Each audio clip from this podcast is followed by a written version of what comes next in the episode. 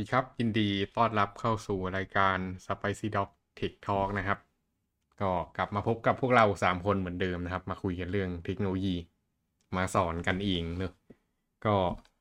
วันนี้เนี่ยเรามาคุยกันในเรื่องของ Apache Kafka นะครับ ก็เป็นเรียกว่าอะไรอะเป็น Message Distributed อะไรนะ System เหรอไม่แน่ใจ Distributed อะไรบางอย่าง นะครับ ตัวหนึ่งก็คือเอาง่ายๆ คือมันเป็นตัวกระจาย Message แหละ คือมันมีเรื่อง อยู่ประมาณว่าเวลาที่เราอ่าเวลาที่เราเขียนโปรแกรมเนี่ยเรามีโปรแกรมหลาย ๆ ตัวนะครับ แล้วก็เราต้องการต้องการต่อโปรแกรมของเราเข้าหากันนะมันก็จะมี network ข้ามระหว่างโปรแกรมไปหาโปรแกรมเนอะซึ่งจะสังเกตดูว่ามันค่อนข้างซับซ้อนนะครับ เพราะว่ายิ่งโปรแกรมมากจำนวน network ที่มันเชื่อมกันระหว่างโปรแกรมมันก็ยิ่งมากนะครับ มันก็จัดการยากเนอะทีเนี้ยมันจะดีกว่าไหมถ้าเกิดมันมีตัวกลางสักตัวหนึ่งนะครับ ที่ใครก็ได้ที่ต้องการจะส่งข้อมูลไปให้อีกคนหนึ่งอะสามารถเอาข้อข้อมูลข้อความต่างๆ เนี่ยไปฝากไว้ที่ตรงนั้นได้นะครับ ก็เลยเป็นที่มาของพวกโปรแกรมอ่าอย่างเช่น Kafka นั่นเองนะครับ ก็เดี๋ยววันนี้ก็จะมาเล่า กันคร่าวๆเนอะเท่าที่รู้เราก็ยังมือใหม่กับ Kafka กันเหมือนกันนะว่า มีโอกาสได้ลองใช้ก็เลย จะมาแลกเปลี่ยนความรู้กันนั่นเองนะครับ อืมอย่างนี้ก็เดี๋ยวเมลนำเลยครับ อืมที่แกพูดไปสองสไลด์แล้วอะจริงเหรอขอโทษอืมอืมโอเคครับ ก็เหมือนที่พี่แก๊ปบอกนั่นแหละ คือสมมุติว่า คือถ้าสมมุติว่าเราจะต้องแบบ เรามีโปรแกรมอยู่อะอย่างในสไลด์ก็คือออืมสมมติเรามีแอปพลิเคชันอยู่สามตัวใช่ไหมอืมแล้วเราต้องการต่อไปที่ Database ซึ่งอืมแบบมีหกที่อะไรเงี้ยอืมก็ตามหลักคณิตศาสตร์มันก็จะเป็นสามคูณหกใช่ปะอืมเราก็ต้องเหมือนแบบ implement เรียกว่าไงฮะทำถ้าสร้างวิธีที่จะต่อไปหามันอะคือแต่ละ database มันก็อาจจะมีวิธีที่ไม่เหมือนกันอะไรเงี้ย อืมอืม ฉะนั้นมันก็ต้องสร้างแบบภาพแบบ worst case มันก็จะเป็นแบบสิบแปดใช่ไหมในกรณีอืม อืมสิบแปดวิสิบแปดสิบแปด18 connection ทางอืมเออสิบแปด connection อืมมันก็จะแบบมันก็จะเห็นว่ามันจะเยอะมาก ถ้าเกิดว่ายิ่งถ้าเกิด Database โอเค มันอาจจะง่ายถ้ามันเหมือนกัน ถ้าเกิดว่ามันเป็นไม่ใช่ Database อาจจะเป็นโปรแกรมแบบอื่นอะไรเงี้ย มันก็จะก็จะซับซ้อนยิ่งขึ้นไปอีกอะไรเงี้ยอันนี้ถ้าเกิดเป็นฉะนั้น database หกประเภท เราก็โปรแกรมหกสามภาษาเนอะก็จะเจออมอย่างนี้ครบเลย อืม อืม มันก็จะแบบซับซ้อน อืมครับก็ก็เลยมีไอเดีย อันนี้ไปสไลด์ถัดไปเลยครับ มันก็เลยมีไอเดียว่า เออ ถ้าแบบว่า หาตัวกลางที่ที่รับฝาก รับฝาก รับฝาก connection อะเออ แบบว่าไปช่วยไปต่อไปบอก database ตัวนี้ให้หน่อยอะไรเงี้ยเหมือนเป็นตัวกลางว่า เออส่งต่อไปให้หน่อยอะไรเงี้ยเอออมมันก็จะแบบเหมือนเป็น เรียกว่าไง เป็นเหมือนจุดรวม standardอืมไว้ที่เดียวอะไรเงี้ยเออไม่ต้องแบบทำแบบแต่ละอย่างแบบให้มันแตกต่างกันอะไรเงี้ยเออมทำให้มันเหมือนกันทั้งหมดอืมก็จะมีตัวกลาง ซึ่งไอตัวที่พูดถึงเนี่ย มันก็คือกราฟกาก็เป็นตัวหนึ่งใช่ไหมไม่รู้ว่ามันมีตัวอื่นหรือเปล่าที่ทำคล้าย ๆกัน อืมอ่าครับไปสไลด์ถัดไปเลยก็ได้ครับ อ่า มันก็จะเป็นแบบ กราฟกาอืมที่เป็นตัวที่จะมาทำในสิ่งนี้ได้อะไรเงี้ย อืมครับ ครับ ซึ่งก็อย่างตัวอย่างก็จะเห็นว่ามันมีหลายแอปพลิเคชันใช่ไหมแล้วต่อไปหลาย Database อืมมันก็ส่งผ่านตัวกลางก็คือเป็น Apache Kafka อืมครับ อืม ก็มาแก้จุดนี้ให้เรา อืม คราวนี้ แล้ว Kafka เนี่ย มัน มันช่วยเรายังไงอะไปสไลด์ถัดไปครับ ก็คือ Kafka เนี่ย มันจะเป็นเหมือน เหมือนการแบบว่า มันจะมีระบบที่เรียกว่า Publish Subscribe อืม subscribe ใช่ไหมก็คือ ก็ให้อย่างตัวอย่างเมื่อกี้ก็คือ publish ก็คือตัวแอปพลิเคชันอะมันจะ publish message บางอย่างออกมาแล้ว ตัว database อะมันก็จะเป็นตัว subscribe ว่า ถ้าได้รับ message มาแล้วก็เอาไป process ต่ออะไรเงี้ยเหมือนเอาไปเก็บไว้ที่ตัวเราอะไรอย่างนี้ หรือว่าเอาไปทำอะไรต่อก็ได้อืมจาก message ที่ถูก publish มานั้น อืม อืม ใช่ ก็ตัวอย่างก็คืออย่าง Uber ก็จะใช้ในการแบบ ในการหาหาคนขับรถ อืม อืม ในการแบบว่าสมมติว่าเราจะอยากขึ้นรถอย่างเงี้ยเราก็กดจองใช่ไหมอืมมันก็จะส่งแบบเหมือนเมสเซจไปแล้วแบบระบบมันก็จะไปแบบ หารถที่อยู่ใกล้ๆอะไรเงี้ย เพื่อแมทแล้วมารับเราอะไรเงี้ย อืมอืมหรือว่าระบบของ LinkedIn อ่าลืมบอกไปว่า Kafka เนี่ยมันถูกพัฒนาโดย LinkedIn เนาะอืม ใช่ไหมใช่สิอืม น่าจะใช่มั้งมาเหมือนจะใช่ เออจำไม่อืมได้ ไม่แน่ใจ แต่เออ ถ้าจำไม่ผิดน่าจะใช่โอเค ก็คือก็คือเอาไปใช้ก็คือแบบว่า เมื่อมันมีอีเวนต์บางอย่างที่เกิดขึ้นใน ในแอปเขาแต่ละแอปเขาเนี้ยมันก็จะเหมือนเป็น เหมือนก็มันก็จะเกิดเรียกว่าอะไร อาจจะแบบตั้งให้ส่งอีเมลไปให้คนที่ติดตามอะไรเงี้ย อืม เออ มันก็เป็นระบบแบบ real-time service อืม อืม อืม หรือมันมันก็อาจจะมีระบบอื่นๆนะ แต่ไม่ค่อยได้ใช้ลิงก์อินก็เลย ไม่รู้เหมือนกันว่า ได้ใช้อะไรอีกไหม อืมอืม แล้วก็ตัวกราฟกาเองเนี่ยมัน มันจะมีตัวคือคือมันจะมีมันระบบไอที่เราบอกว่า publish subscribe เนี่ย มันจะมีท็อปปิกอยู่ อืม อืม มันจะมี topic อยู่ topic คือเป็นเหมือน เป็นเหมือนหัวข้อให้ให้คนให้ subscriber เนี่ยไปไป subscribe topic นี้ไว้ แล้วก็ตัว publisher เองเนี่ยก็จะ publish มาลง topic ตัวนี้ อืม อืม ซึ่งไอตัว topic อะมันเป็นที่เก็บข้อมูลได้ด้วย คืออือมมันมันเรียกว่า topic เออใช่ topic ก็คือสำหรับข้อมูลไว้แบบเก็บข้อมูลหลอก หรือว่าเก็บข้อมูลต่างๆ เนี่ย ไว้ในตัวมันเองได้ด้วยอืมก็คือ ไม่จำเป็นจะต้องแบบแค่ส่งผ่านข้อมูลก็คือเป็นเป็นเหมือนเดต้าเบสไปในตัวก็ได้อะไรเงี้ย อืม อืม แล้วก็ สามารถโปรเซสข้อมูลได้ก็คือต่อยอดจากเมื่อกี้ก็คือ นอกจากที่มันจะส่งแบบ ส่งเมสเซจธรรมดาไปแล้วได้เนี่ย มันจะมีความสามารถมันจะมีเป็นไลบรารีของมันนะที่อืมแบบก่อนจะส่งเมสเซจอะอาจจะให้อากิเกตบางอย่าง แล้วค่อยส่งไปอะไรเงี้ย สามารถทำแบบว่า เอ่ออากิเกตอะเออนั่นแหละอืมหรือว่าแบบแมนแมนิปูเลตข้อมูลนิดหน่อยอะไรเงี้ยอืมแล้วส่งไปอืม ให้ตัวที่ที่รับจัดหมวดหมู่ข้อมูล ใช่อะไรพวกใช่นี้สามารถจะจัดหมวดหมู่ข้อมูลได้อะไรเงี้ยอืมทุกไว้ในอืมในแบบที่เดียวกันอะไรเงี้ยอืมอืมครับ แล้วก็ประมาณนี้ครับ ไปสไลด์ถัดไปโอเคเดี๋ยวคราวนี้ก่อนอันนี้เดี๋ยวเห็แป๊นบหนึ่งว่าแป๊บหนึ่งเดี๋ยวก่อนจะไปต่อเดี๋ยวขอเสริมนิดนึงคือเออหลาย ๆ คนอาจจะบอกว่าเฮ้ยแล้วแล้วไงวะแล้วแล้วแล้วมันแล้วมันอะไรกันนักหนา คือ รูปรูปนี้เป็นรูปที่ยิ่งใหญ่มากเนอะคือ โอเค คนไม่ได้เขียนโปรแกรมอาจจะไม่ค่อยได้เรียกว่าเออเห็นความซับซ้อนเท่าไหร่อะถ้ายังไม่เคยทำโปรแกรมใหญ่ แต่พอทำโปรแกรมใหญ่ปุ๊บเนี่ยโอ้โหอันนี้นี่เป็นคอนเซปที่ช่วยไปได้เยอะมากเลยนะครับ แต่ทีเนี้ยอ่าอยากจะขออธิบายนิดนึงก่อนที่จะเข้ามาเขาเรียกว่าอะไรนะ Event Based Architecture นะครับ อืม คือที่เราจะมาเล่าเอ่อคาฟกากันวันนี้เขียนเพราะว่าครั้งต่อไปเราจะมาเล่าเรื่อง Event Based Architecture ให้ฟัง ซึ่งมันเป็นเรื่องที่ค่อนข้างใหม่ แล้วก็ค่อนข้างเจ๋งพอสมควรนะครับ ก็คืออ่าแต่ว่าอ่า con concept เนี่ย มันเป็นประมาณว่าปกติอะเวลาเราเก็บข้อมูลอะเราเก็บใน Database ใช่ปะอืม มันก็เก็บเป็นข้อมูลที่เรา ต้องการใช้ใน Database อะเออ ต้องการเก็บแล้วก็ต้องการดึงออกมาใช้ มันเหมือนเป็นอ็อบเจกต์ชนิดหนึ่งนะครับ ข้อมูลทั้งใน Database เนี่ย แต่ว่าตอนหลังเนี่ยโปรแกรมมันเยอะขึ้นเรื่อยๆเนอะความหลากหลายของ Architecture ข้างในแพลตฟอร์ม มันก็มีเต็มไปหมดนะครับ ทีเนี้ยแทนที่เอ่ออย่างที่บอกแทนที่มันจะลิงก์กันแบบท่ายากอย่างที่อ่าได้ยกตัวอย่างมาตอนต้นเนอะมันก็มาหาตัวกลางแทน ทีเนี้ยกลายเป็นว่าทุกๆ โปรแกรมอะมันมี driver ตัวหนึ่งที่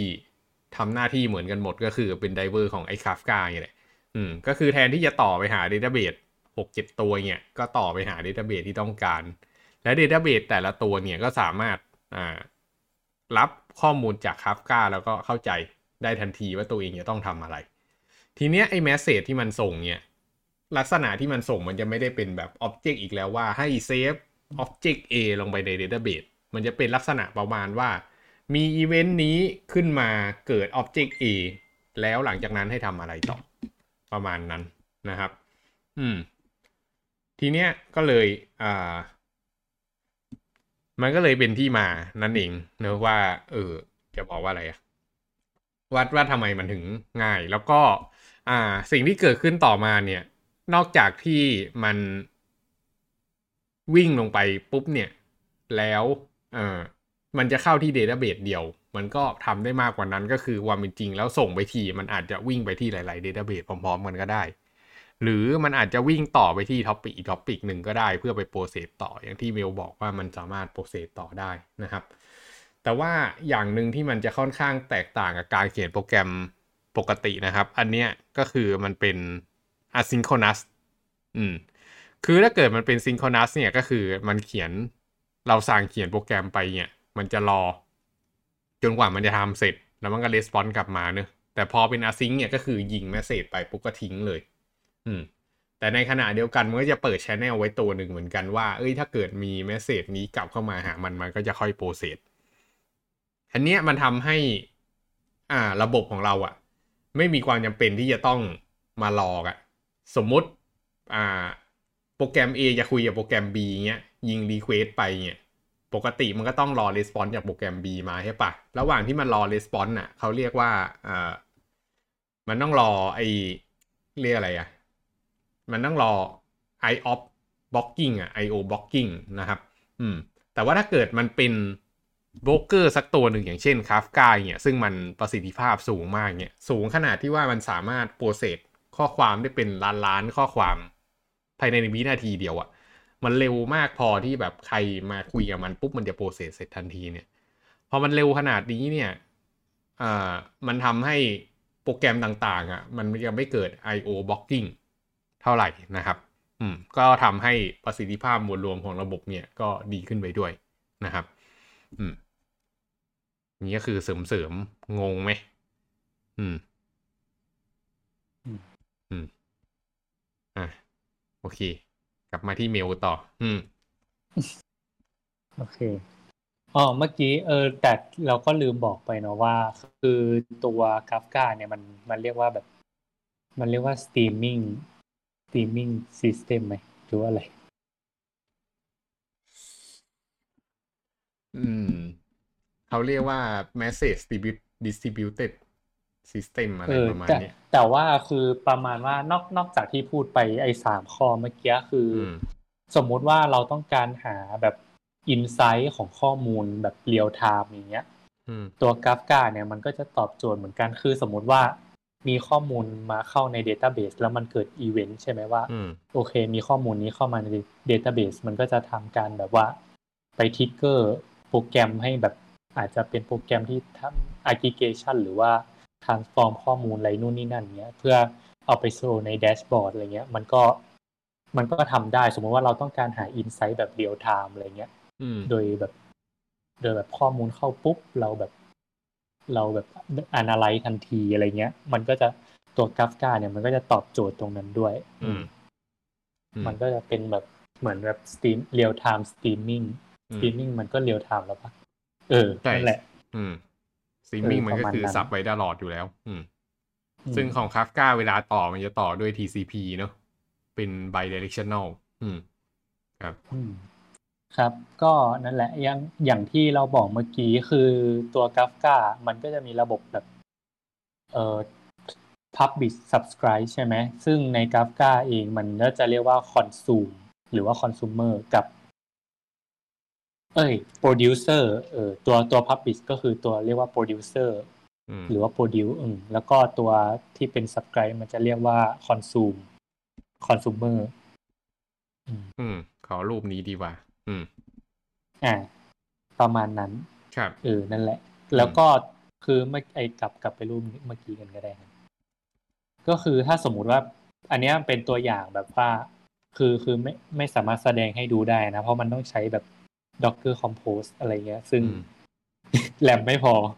อืมกลัวกลัวแบบโชว์ไปแล้วคอมค้าง ก็เคยแบบว่าเออ มันก็จะเป็นประมาณเนี้ยว่าแบบถ้าสมมติเราใช้ในคอมเราเองเนี่ยทดลองเล่นอะไรเงี้ย มันก็จะบรรทัดหนึ่งถึงสี่อะมันก็จะเป็นการสร้าง topic ก่อนว่า โอเค เราจะมี topic อยู่ topic หนึ่งที่เอาไว้แบบแลกเปลี่ยนข้อมูลกัน อืม อืม แล้วบรรทัดหกถึงสิบอะมันก็จะเป็นตัว produce หรือว่าตัวที่จะเป็นคอยส่ง message ประกาศ message ออกไป อืม อืม ก็คือ อืม นั่นแหละ แล้วก็บรรทัดที่สิบสองถึงสิบห้าสิบสี่ประมาณเนี้ยอืมมันก็จะเป็นตัว consume ก็คือตัวที่รอรับ message อืมก็จะเห็นว่าบรรทัดที่เก้ากับสิบอะมันพิมพ์ message ออกไปเป็น this is a message ใช่ไหมอืมแล้วก็ hi mom อ่า ตัวตัว consume มันก็จะได้รับ messageบรรทัดที่สิบห้าสิบหกว่า this is a message hi mom อืม อืม มันก็จะอะไรประมาณนี้ อืม อืมนี่ขอเสริมแบบมันก็ตรงนี้นิดหนึ่ง จริง ๆ แล้วปกติไอ้ตัว ตัวตัวตัวโปรดิวเซอร์กับตัว consumer มันก็จะรันพร้อมๆกันบนสองหน้าต่างเลยอืมครับแล้วก็พิมพ์ที่หนึ่งมันก็จะไปโผล่อีกที่หนึ่งก็ดูเหมือนไม่ค่อยมีอะไรเท่าไหร่หรอก แต่ทีเนี้ยพอมาดูคำสั่งอะไรหลายคนอาจจะสงสัยนะครับ คือคาฟกาเนี่ย เวลาจะใช้มันไม่ได้แบบ โอ้โหอยู่ดีๆกระโดดเข้าไปแล้วใช้ง่ายขนาดนั้นเนอะมันจะมีความเป็นกีของมันอยู่นะครับ มันจะมีชุดของโปรแกรมที่มีโปรแกรม binary อยู่ข้างในหลาย ๆ ตัวนะครับ หลักๆที่จะเห็นเนี่ยก็คือ Kafka Topics Kafka Console Producer Kafka Control Console Consumer เนอะซึ่งจริงมีหลายตัว ก็เวลาไปโหลดก็ได้มาเป็นโฟลเดอร์หนึ่งอะ อืม ทีเนี้ย อ่า มันก็จะเขียนคำสั่งต่างๆได้นะครับ ทีเนี้ยก็จะเจอคำว่า zookeeper คนก็ยังงงว่าที่ zookeeper คืออะไรเมลรู้จัก zookeeper ไหม มันเป็น Apache ตัวอืมหนึ่งอยู่ในที่เอา Hadoop ไว้เหมือนเอาไว้ อืม เออ ไม่รู้เหมือนกัน แต่ใช่คุ้นๆอะอยู่เหมือนในเคยจะใช้อะ อยู่ใน Hadoop เอาไว้ทำอะไรใน Hadoop มันเอาไว้จัดการกับ เอ่อส่วนต่างๆครับให้มันทำงานได้ คือ Hadoop มันจะมีมันจะมีหลายส่วนมันจะมี HBase มีอะไรของมันนะครับ อืม แล้วถ้าจะใช้ Hadoop แบบ full function ก็ต้องรัน Zookeeper ด้วย อืม คือเรื่องของเรื่องมันคืออย่างนี้ เออไอ้ Zookeeper เนี่ยเป็นโปรแกรมที่เอาไว้จัดการอ่าพวกโปรแกรมอื่น ๆ นะเนอะเหตุที่มันมาอยู่กับ Kafka เนี่ยมันเป็นเพราะว่าตัว Kafka เองอ่ะ มันเป็นแค่ตัวโปรแกรมตัวหนึ่งที่บางทีมันจะมีแบบ cluster ของมันซึ่งมันจะมี พอมันเป็น cluster ปุ๊บก็แปลว่ามันมีหลาย ๆ node ใช่ปะคำถามคือแต่ละ node มันจะรู้ได้ไงว่ามันอยู่กันกี่ตัวแล้วมันตายไปกี่ตัวแล้วอะไรเงี้ยไอ้ ZooKeeper เนี่ยก็เป็นคนจัดการตรงนี้ให้ คอยมอนิเตอร์สถานะต่างๆ คอยบอกว่าต้องเอาคนนี้เข้า อันคนนั้นกลับเข้ามาใหม่อะไรพวกเนี้ยนะครับ ทีเนี้ยหลายๆคนก็เอ้ยทำไมมัน ZooKeeper วะเหตุที่มันเกิดขึ้นมาเนี่ย อันนี้นอกเรื่องนิดหนึ่งก็คือมันเกิดขึ้นมากับอี พวก Hadoop เนี่ย คือ Hadoop อะสังเกตดูว่า มันเป็นชื่อ ไอ้ cluster พวก Big Data ที่เกี่ยวกับ Hadoop อะมันจะเป็นชื่อสัตว์หมดเลยเนอะเออ Hadoop ก็ช้างเหลืองๆใช่ปะมีอ่าอะไรวะอิมพาล่าเออ Impala เออ มีเอชเบดก็เป็นปลาปลาวาฬสีแดงเนอะเออมีไฮมันมีผึ้งอืมอืม ก็นั่นแหละ มันเป็นฝูงสัตว์ทั้งนั้นเลยอ่ะ ส่วนไอ้ ZooKeeper เนี่ยก็คือคนดูแลสวนสัตว์นั่นเองนะครับ อืม นี่คือที่มาของชื่อ อืมจำจำได้ว่าคนสร้างครับ ขอชื่อมาจากของเล่นของลูกเขาอืม เป็นครับชื่อตุ๊กตาครับชื่อตุ๊กตา อืม ถ้าจำไม่ผิดรู้สึกมันจะสร้างมาจากเฟซบุ๊กอะของ ZooKeeper เนี่ยแล้วก็รู้สึกจะเป็นคนไทยสร้างเลยนะ อืม ครับ อ่า ต่อมาเนี่ยเออมันก็ต่อไปที่โบเกอร์ไอ้โบเกอร์เนี่ยก็คือมันต้องเข้าไปที่ ZooKeeper นั่นแหละทีเนี้ยที่น่าสนใจอีกก็คือสังเกตมันจะมีเรื่อง replication factor อีกนะครับ replication factor เนี่ยหมายความว่าไอ้ตรงเนี้ยที่มันต่อเข้าไปอะเวลาจะ create อะ topic เนี้ยจะมี replicate กี่ตัว หมายความว่าถ้าเกิดเรามี Kafka อยู่หลาย ๆ โนด มันก็จะมี replication ออกไปหลาย ๆ ตัวนะครับ แปลว่าบางตัวมันตาย บางตัวมันตายไปเนี่ย มันก็ ยังทำงานได้อยู่เนอะนอกจากนั้นก็ยังมีการ partition อีก การ partition หรือ sharding เนี่ยก็คือบางทีข้อมูลแบบมันใหญ่มากอะเราจำเป็นต้องกระจายให้คัฟก้าของเราเนี่ย ให้มันลงไปบนหลายๆอ่าหลายๆ database หน่อยอะแบบเออ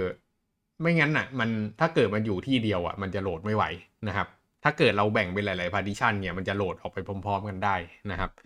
ก็มันก็สามารถเซต partition ได้ สรุปก็คือสามารถเซตได้ทั้ง replication สามารถเซตได้ทั้ง partition นะครับ แล้วก็สุดท้ายก็คือ topic name นะอันนี้ก็ไม่มีอะไร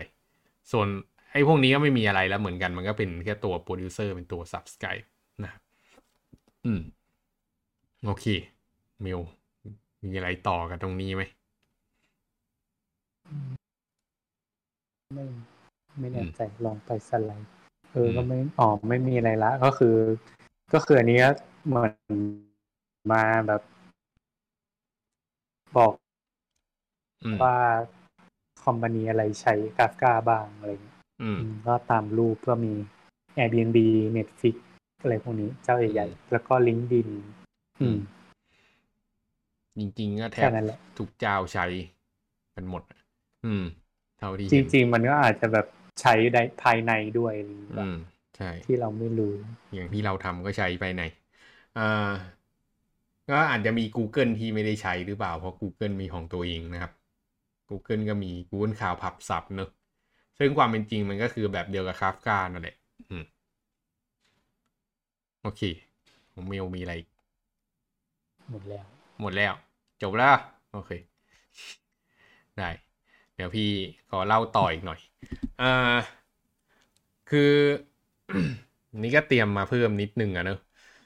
คือถามว่าคาฟกามันแบบเอ้ยสุดท้ายแล้วไส้ในมันเป็นยังไงเนี่ยก็เลยอยากมามาไหนๆมาเล่าก็เลยอยากจะเปิดไส้ในให้ดูนิดนึงเพื่อทำความเข้าใจไปด้วยกันนะครับ คือลักษณะของโปรแกรมอะมันมันไม่ได้เป็น Database มันไม่ได้เป็น Database แบบ Database ที่เก็บ Object อะมันเป็น Database ที่เป็นเขาเรียกว่าเป็น log เป็น Message log Database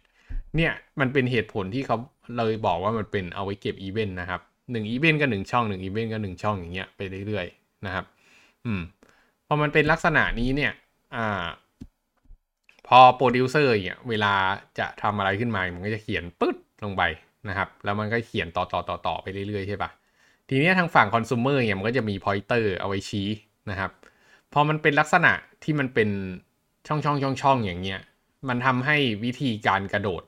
ไปดูข้อมูลต่างๆ มันสามารถทำได้อย่างรวดเร็วมากนะครับ มันก็แค่เปลี่ยน pointer ไปเรื่อยๆ ก็มี pointer ของ producer ก็คืออยู่ที่ตัวสุดท้ายแล้วก็ point- pointer ของ consumer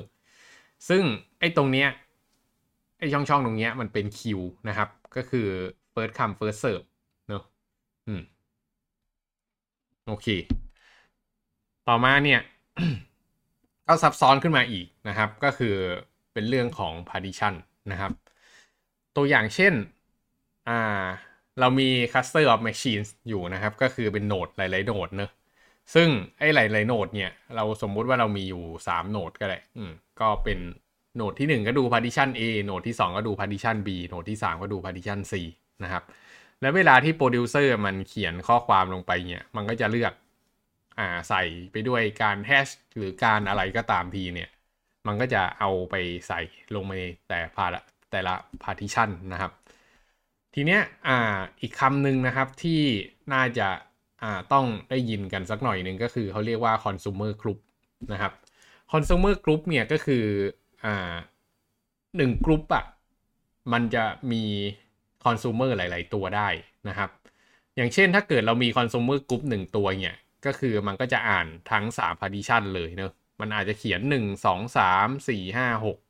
ไอ้ consumer group ไอ้ consumer หนึ่งตัวเนี่ยมันก็จะได้1 2 3 4 5 6ไป แต่ว่าถ้าเกิดพอมันมี2ตัวเนี่ยตัวนี้อาจจะได้1ตัวนี้ได้2 3 4 5 6สลับกันไปสลับกันมาอย่างนี้ ก็มีความเป็นไปได้เหมือนกันนะครับ ทีเนี้ยถ้าเกิดเรามี3 partition เนี่ย consumer group เนี่ยไอข้างใน1กรุ๊ปเนี่ยก็จะมี consumer ได้สูงสุดแค่ 3 ตัวนะครับ มันจะมี 4 ตัวไม่ได้ ถ้ามันมี 4 ตัวเนี่ยตัวที่4อะมันจะไม่มีที่ไปนะครับ มันจะเป็นแค่ตัวที่อยู่รอ standby แต่เมื่อไหร่ที่ตัวใดตัวหนึ่ง ข้างในเนี้ยตายตัวที่ 4 มันจะลงไปเสียบ แล้วทำงานต่อโดยอัตโนมัติ อืม แต่ในทางตรงกันข้ามที่ได้พูดไปแล้วก็คือ cons- ไอจำนวนคอน sumer สามารถมีน้อยกว่าจำนวนคิวได้นะครับ อืมจำนวน partition ไม่ใช่จำนวนคิวนนี้โอเคเนอะอืม ครับ หนึ่งหนึ่ง partition นี่คือ Kafka หนึ่งตัวใช่ไหมครับเอ่อแล้วก็เท่ากัน ไม่แน่ใจ อืม แต่อืมเป็นไปได้ครับ อืมครับ มันอาจจะไม่ได้เป็นหนึ่งตัวก็ได้นะ อันนี้ไม่ชัวร์ไม่เคย set up ลึกมากเหมือนกันนะครับ อืม แต่ว่าถ้าเกิดเซตมันก็ควรจะเป็นอะไรประมาณนั้นนะแต่แต่พี่คิดว่าไม่จำเป็น อืม มันเป็นไปได้ว่าหนึ่งตัวอาจจะเก็บหลาย partition ก็เป็นไปได้ อืมอืมแล้วก็เวลาสร้าง topic เนี่ยมันมีข้อจำกัดอย่างหนึ่งก็คือเวลาสร้าง topic สมมุติเราบอกว่าจะแบ่งเป็นสิบ partition น่ะ แล้วมันก็จะเป็นสิบ partition ตลอดไปแล้วนะ ไม่สามารถเปลี่ยนจำนวน partition ได้ครับ อืม โอเค อืม นี่ นี่เลยต้องการจะโชว์อะไร อืม ก็คืออันเนี้ยก็คือลักษณะของ Apache Kafka นะครับ ที่มันมีโบรกเกอร์อยู่อ่าไอ้คัฟไอ้ Kafka Server เนี่ยเราเรียกมันว่าโบรกเกอร์นะครับ ก็คือเป็นตัวกลางเอาไว้ส่ง message แล้วก็จะมี topic ย่อยๆ ออกไปเนาะแล้วโปรดิวเซอร์เนี่ยจะเอาข้อมูลมาใส่ topic อะไรก็ใส่ลงไป ส่วนคอน sumer ก็ sub เอาไว้ เวลามี message เข้ามาก็จะกระกระจายออกไป เท่านั้นแหละ อืมครับ อะ ทีเนี้ยอาจจะไม่มีรูปให้ดูแต่ว่า เอออยากอยากจะชี้ให้เห็นอะไรบางอย่างที่มันน่าสนใจ ก็คือสมมติเราลองดูรูปเนี้ย ก็คือโปรดิวเซอร์หนึ่งตัวส่งเมสเซจไปให้คอน sumer เออหลายๆคนอาจจะบอกว่าเฮ้ยความเป็นจริงก็เอาโปรดิวเซอร์ต่อ consumer ตรงเลยก็ได้ไม่ใช่หรอ มันไม่ดีกว่าหรอ ไม่จะได้ไม่ต้องมีไอ้ตรงนี้ให้มันวุ่นวายใช่ไหมล่ะ อืมคำตอบก็คือใช่ อืม ถ้าเกิดมันเป็นแค่ มันเป็นแค่คอน sumer ตัวเดียว อย่างเงี้ย มันมัน มันก็ต่อตรงเลยก็ง่ายกว่า อืม แต่ทีนี้คำถามว่า architecture เนี้ยมีดียังไง มีอะไรดี ไอ event based architecture เนี่ย สิ่งที่เกิดขึ้นคือ สมมุติคอน sumer มันล่มขึ้นมาล่ะ ถ้าเกิดเราต่อตรงแล้วคอน sumer มันล่มสิ่งที่เกิดขึ้นก็คือโปรดิวเซอร์พอมันยิง มันได้รับ message มาแล้วมันจะส่งต่อให้คอน sumer คอน sumer ไม่อยู่เนี่ยมันก็จะมีปัญหาถูกบล็อกแหละถูกปะโปรแกรมมันก็จะค้างนะครับ แต่ว่าถ้าเกิดเรามีโบรกเกอร์ตรงกลางเอาไว้จัดการพวก event log ต่างๆ เนี่ยมันก็แค่เขียนเขียนเขียนเขียนลงไปอะแล้วเมื่อไหร่ที่ consumer มันเกิดกลับขึ้นมาใหม่เนี่ยไอ้เจ้า consumer ตรงเนี้ยก็จะเข้ามาอ่าน message ต่อได้ทันทีอย่าง seamless โดยที่อ่าโปรดิวเซอร์ก็ไม่ได้มีปัญหา ที่จะโดนบล็อกนะครับ อันนี้คือข้อดีประการที่หนึ่งข้อดีประการที่2เนี่ยก็คือคอน sumer เนี่ยอย่างที่บอกว่ามันมีหลายตัวได้เนอะสมมติเราแบ่ง partition อันนี้เป็นสัก 3 อันเหมือนเหมือนเหมือนกับรูปเนี้ยอืมถ้ามันแบ่งเป็น 3 อันปุ๊บเนี่ยเราก็สามารถมีคอน sumer หลาย ๆ ตัวได้ หมายความว่าถ้าเกิดคอน sumer ตัวใดตัวหนึ่งตายไปก็ยังมีอีก 2 ตัวทำงานนะครับคำถามคือถ้าเกิดเรามีโปรดิวเซอร์หนึ่งอันแล้วจะทำให้คอน sumer กระจาย 3 ตัวอย่างเงี้ย อันนี้เริ่มซับซ้อนแล้วถูกปะเพราะว่าเราจะต้องทำ load balancing นะครับ อืม ถ้าต้องทำ load balancing สู้ใช้ อ่าคิวง่าย ๆ อย่างนี้ไม่ดีกว่าหรอ อืม ครับ อืม ต่อมานะครับที่น่าสนใจกว่านั้นอีกก็คือ อ่า มันเป็นไปได้ว่า consumer เราเนี่ยอาจจะมีสองที่ หมายความว่า message หนึ่ง message ส่งออกมา เราอาจจะส่งอยากส่งให้คอน sumer สองตัวจะมีคอน sumer ตรงนี้อีกตัวหนึ่งเนอะแล้วก็เป็น consumer ตัวเดิมข้างล่าง อืมโปรดิวเซอร์ยิง message มาหนึ่งอัน มันก็จะส่งให้คอน sumer ทั้งสองตัวเลย อืม แล้วก็ performance ของไอตัว message log ในการ deliver ข้อมูลตรงเนี้ยมันสูงมาก เพราะฉะนั้นทำให้ไอ producer เนี่ยไม่มีความจำเป็นที่จะต้องโดน IO blocking อืม มองเห็น อ่า ความสามารถมันไหมอืม แล้วนอกจากนั้นเนี่ย Kafka ไม่ได้จบแค่นี้นะครับ อันนี้มันคือแค่หลักการการส่งข้อมูลเนอะอืมอ๋อทีนี้มีชื่อนิดนึงอยากจะแนะนำนะครับ ถ้าเกิดมันเป็นโปรดิวเซอร์หนึ่งตัว แล้วก็คอน sumer หนึ่งตัวอย่างเงี้ย แล้วก็ทำงานไปเรื่อยๆอย่างเงี้ย เราเรียกว่า message queue เนอะก็คือ message เนี่ยมันต่อคิวไปเรื่อยๆ แล้วก็มันมีเรื่องหนึ่งที่ค่อนข้างจะสำคัญมากเลยก็คือมันเรียงตามออเดอร์ด้วยนะเออมันไม่มีการสับออเดอร์กันนะครับก็ถ้าเกิดมีแค่เนี้ยมันเป็น message queue นะครับ แต่ถ้าเกิดมี consumer หลายตัว sub ที่คิวเดียวกัน เราเรียกว่า pub/subนะครับ อันนี้ก็คือความแตกต่างระหว่าง message queue กับ pub/sub นั่นเองไม่งงเนอะอืมครับ ต่อมาเนี่ยก็จะสังเกตว่าอ่าคาฟกาเนี่ยมันมีเอาไปใช้งานหลายอย่างมากเลยอ่าเว็บเนี่ยก็เว็บ custom app อะไรพวกเนี้ย microservice ก็ไม่ต้องสงสัยแหละเมื่อกี้ก็คุยไปแล้วเนอะแต่ประเด็นคือทำไมมันมี monitoring กับ a n a l y t i c เข้ามาด้วย เฮ้ย มันเกี่ยวอะไรกับ a n a l y t i c นะครับ อืม คือ Monitoring เนี่ยไม่ต้องสงสัยอยู่แล้วใช่ป่ะ เพราะว่าเออถ้าเกิดเราอยากจะมอนิเตอร์อะไรเพิ่มเติมเราก็ต่อ Kafka เป็นต่อไม่รู้อะเอาไอ้แพลตฟอร์มอย่าง Kibana อะไรพวกเนี้ยมา subscribe Kafka ไว้นะครับ มี message วิ่งเข้าไปก็ stream เหมือนเป็น log วิ่งเข้าไปในนั้นอะมันก็ทำเป็น monitoring platform ได้ในขณะที่โปรแกรมเรายังทำงานได้นะครับ แต่ที่มันน่าสนใจคือตรงนี้คือ analytics อืม Kafka มันไม่ได้จบแค่ ส่งแมสเซจเฉยๆ มันสามารถทำ analytics เบื้องต้นได้ด้วยนะครับ ก็คือตัว Kafka เองมันสามารถโปรเซสข้อมูลได้อืมอย่างเช่นเราเขียนรูเอาไว้ว่าถ้าเกิด push message เข้าไป Kafka แล้วถ้าเกิด message มันเป็น label นี้เป็นแท็กนี้อะไรเงี้ย ให้ส่งต่อไปที่ Kafka อีก topic หนึ่ง ถ้าเกิดเป็นอีกอย่างนี้ให้ส่งไปอีก topic หนึ่งอะไรเงี้ย มันก็จะทำให้ message ที่อยู่กลุ่มเดียวกันเนี่ย มันอยู่ด้วยกัน อย่างเช่น ถ้าเกิดเราบอกว่าถ้าเกิดเกิด event การจ่ายเงินการทำ payment ของ customer นะครับ ให้ยิงไปที่ topic ของ payment เนอะทีแรกมันอาจจะเป็น topic รวมที่เอาไว้เก็บทั้งหมด แต่เราบอกว่าให้ Kafka อย่าเป็นคนแบ่ง topic ให้นะครับ มันก็จะมี topic ของ Payment ที่มันจะมีเฉพาะ Message ของ Payment ถูก sort ให้มาแล้วเรียบร้อยนะครับ ทีเนี้ยพอมันเป็นกรุ๊ปของไอ้ Message ของไอ้ Payment ตรงนี้เนี่ย มันก็จะเป็นอีเวนต์ของ Payment ทั้งหมดแหละถูกปะถ้าเกิดเราอยากรู้ว่าในชั่วโมงชั่วโมงเนี้ยมี Payment เกิดขึ้นจำนวนกี่ดอลลาร์ เป็นปริมาณกี่ครั้งเนี่ยมันมีภาษาที่มันเรียกว่า KSQL นะครับ ก็คือเป็นภาษาที่เป็น SQL ที่เอาไว้ query ข้อมูลใน Kafka นั่นแหละอืมซึ่งพอ query ข้อมูลใน Kafka ออกมาแล้วเนี่ยความเด็ดของมันอีกก็คือแทนที่ข้อมูลที่ได้ออกมา แทนที่มันจะส่งเป็น output ออกมา ไม่มันส่งไปที่ topic อีก topic หนึ่ง เพราะฉะนั้นน่ะ ไอ้ K Kafka เนี่ยพอมัน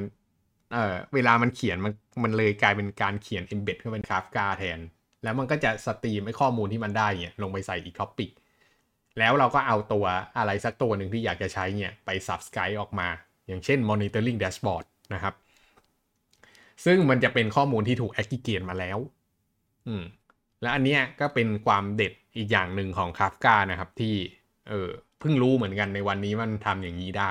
แต่ไม่ไม่ไม่เคยได้ใช้เนอะอืมครับ ก็เลยอยากจะบอกว่า เออ ไอเนี่ยเป็น